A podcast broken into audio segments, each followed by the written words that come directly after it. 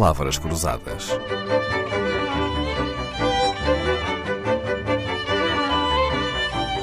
Porque quase tudo é uma questão de semântica. O Palavras Cruzadas de hoje é feito em casa e num saudável exercício de autocrítica jornalística. Tudo começou com uma publicação numa rede social no verão passado sobre a mesma palavra para duas notícias envolvendo dois aeroportos. Essa publicação no Facebook era assinada por Miguel Bastos, jornalista do grupo RTP, trabalha na rádio, na Antena 1, onde é frequente escutá-lo à hora dos noticiários. Olá, Miguel Bastos, qual foi a palavra e a circunstância em que foi usada que te levou a escrever uma opinião numa rede social contra o que estava a ser dito pelos jornalistas na altura?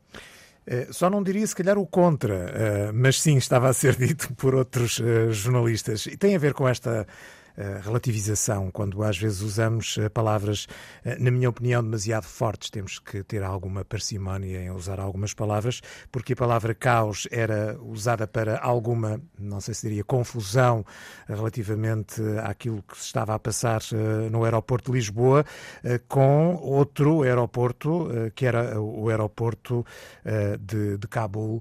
Estávamos em agosto, salvo erro, e estávamos perante aqueles acontecimentos terríveis terríveis eh, com a chegada dos talibã e com as deportações em massa de pessoas e era usada a mesma palavra. Eu acho que as palavras devem ser usadas com muito cuidado porque eh, senão tudo é, é banal, porque eh, qualquer coisa é banal. Eu vim de carro hoje de manhã para a rádio, estava um bocadinho de trânsito e digo o, o trânsito está um caos. Então, quando nos deparamos com o caos, que palavra é que vamos usar? No fundo, era um bocadinho por aí. Claro, todos nos recordamos daquelas imagens. Uh, demolidoras uh, emocionalmente de para pessoas aviões, por exemplo, a saltar é? para cima de aviões, a pendurarem-se nas asas dos aviões para escaparem à invasão dos talibãs e tentarem ser retirados do Afeganistão. Uh, imagens verdadeiramente dramáticas e era o caos que se vivia naquele aeroporto até nos envergonha chamarmos caos a uma fila do trânsito quando olhamos para essas imagens, não é, Miguel? É, era por aí. É, é, é, isso mesmo. Foi muito feliz a forma como a tua indignação, digamos assim, foi resumida. Na altura escreveste, Miguel, eu até guardei essa publicação. Dizias assim: chamar caos a tudo que mexe começa por esvaziar a própria palavra, para de seguida nos esvaziar a nós próprios.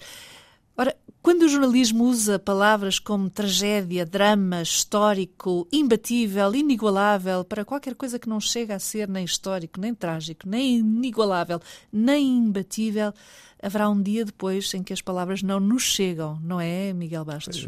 Em que nos faltam as palavras ou temos que inventar uh, outras formas de dizer uh, as mesmas palavras. É evidente que nós lidamos com isso todos os dias. Nós não queremos chamar gorda a uma pessoa, então dizemos que é forte. E depois, quando alguém é forte de facto, porque é robusto, dizemos é forte, mas não é gordo. Uh, e, portanto, temos que andar permanentemente a inventar novas palavras, novas expressões se calhar devíamos ser um bocadinho mais criteriosos. Eu digo isto porque uh, nós trabalhamos todos os dias com palavras e, portanto, provavelmente uh, cometo muitas vezes os mesmos erros. Uh, agora, o que acontece é que às vezes estamos tão à vontade para reproduzir as mesmas coisas uh, vezes sem fim, uh, que depois uh, não temos palavras. quando chamamos fascista a uma pessoa que tem uma opinião mais forte sobre determinado assunto, depois que palavra é que vamos utilizar quando estivermos de facto perante um fascista? Claro e às vezes somos muito uh, ligeiros na forma como, como usamos as palavras, todos nós. As palavras precisam quase, como diria Saramago, de um passaporte para hum. serem utilizadas. Vamos supor, Miguel, que temos jovens aspirantes a jornalistas ou jornalistas estagiários a ouvir-nos. Que conselho uh, lhes poderíamos dar para evitar esta banalização e este esvaziamento das palavras? Tens algum? Eu acho que, eh, e eu gosto muito de usar eh, muitas vezes eh, expressões, provérbios, palavras. O senso comum tem importância porque é comum. Portanto, muitas vezes nós usamos palavras que são comuns às outras pessoas e só assim podemos comunicar. Mas temos que ter consciência de que estamos a usar esses lugares comuns. Uh, e muitas vezes fazemos apenas por imitação e desatamos a, a, a utilizar essas palavras. Uh, neste caso era a, a, palavra caos, mas também aquelas que dizias há pouco, a, tragédia, o inigualável. Depois é tudo inigualável, sendo que é tudo igual. e, portanto, devemos, de facto, ouvirmos-nos, lermos-nos uh, e percebermos que palavras é que estamos a usar e ter é? contenção. Ou então uh, abusar, mas conscientemente. O problema, são que, uh, o problema é que muitas vezes cometemos erros sem fim, sem a mínima ideia do, daquilo que estamos a, a, dizer. Quer dizer, dizemos a palavra caos à entrada do aeroporto de Cabul e utilizamos a palavra caos porque há muitos carros a tentarem sair do estádio da luz ou, ou qualquer situação análoga. O que não, não é? faz sentido nenhum. Eu posso partilhar uma regra que me foi ensinada por um mestre de jornalismo há muitos anos, António Jorge Branco, infelizmente já morreu, ensinou-me António Jorge Branco que o segredo de um bom relato jornalístico, uma boa escrita jornalística, está na escolha dos verbos, na criatividade e, na diversidade dos verbos e não nos adjetivos dos quais os jornalistas devem fugir sempre.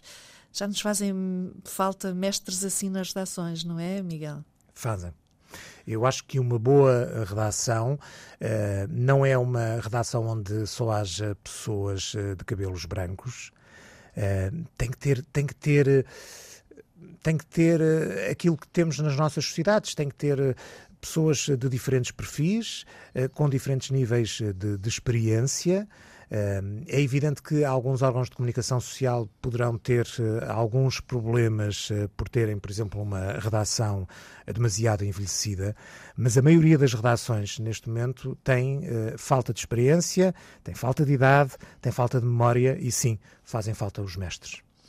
Miguel Bastos passou temporariamente de entrevistador em entrevistado numa conversa que teve origem num post do Facebook em que Miguel criticava, e com toda a razão, o uso e abuso da palavra caos nas notícias. Eram duas notícias no mesmo dia sobre a situação em dois aeroportos um em Cabul, outro em Lisboa. Miguel Bastos, 48 anos, jornalista da Antena 1, trabalha na redação do Porto A6, estudou comunicação, tecnologia, cultura e ciência política, já passou por outras redações, diz-se rádio amador até hoje, porque ainda hoje continua a amar a rádio. Palavras Cruzadas, um programa de Dalila Carvalho.